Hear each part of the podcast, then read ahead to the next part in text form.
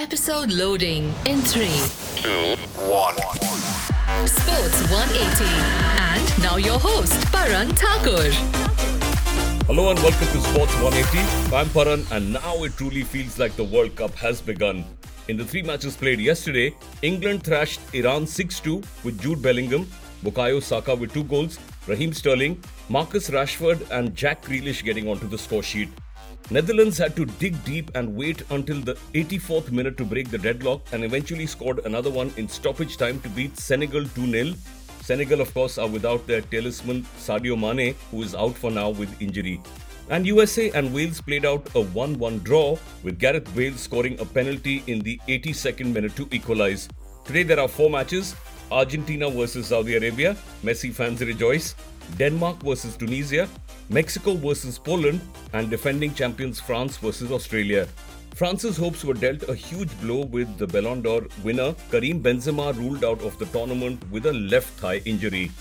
India play New Zealand in the third and final T20 today at Napier with the visitors leading the series 1 0. India may not want to tinker too much with their winning combination, though I personally feel that Sanju Samson should be given an opportunity instead of that undeserving Rishabh Pant, who seems to have done nothing really with the long rope that has been given to him in T20Is. The biggest concern for the Kiwis will be how to combat the belligerent Surya Kumar Yadav, and they will be without their captain Kane Williamson as he has a medical appointment. There are also chances of rain, so let's hope we get a game.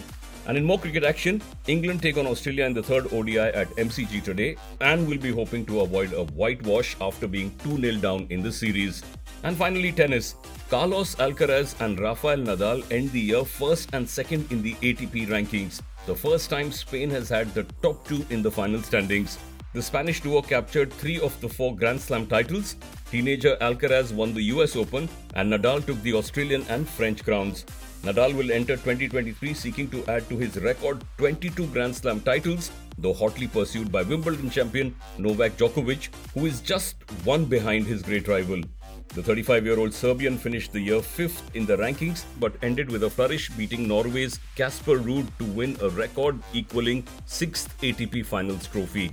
Ruud finished the year third, displacing Greek Stefanos Tsitsipas after a highly successful, if frustrating, campaign in which he reached the French and US Open finals.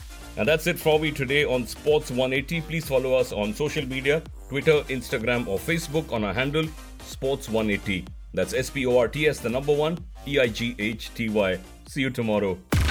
Sports 180. All things sports in 180 seconds.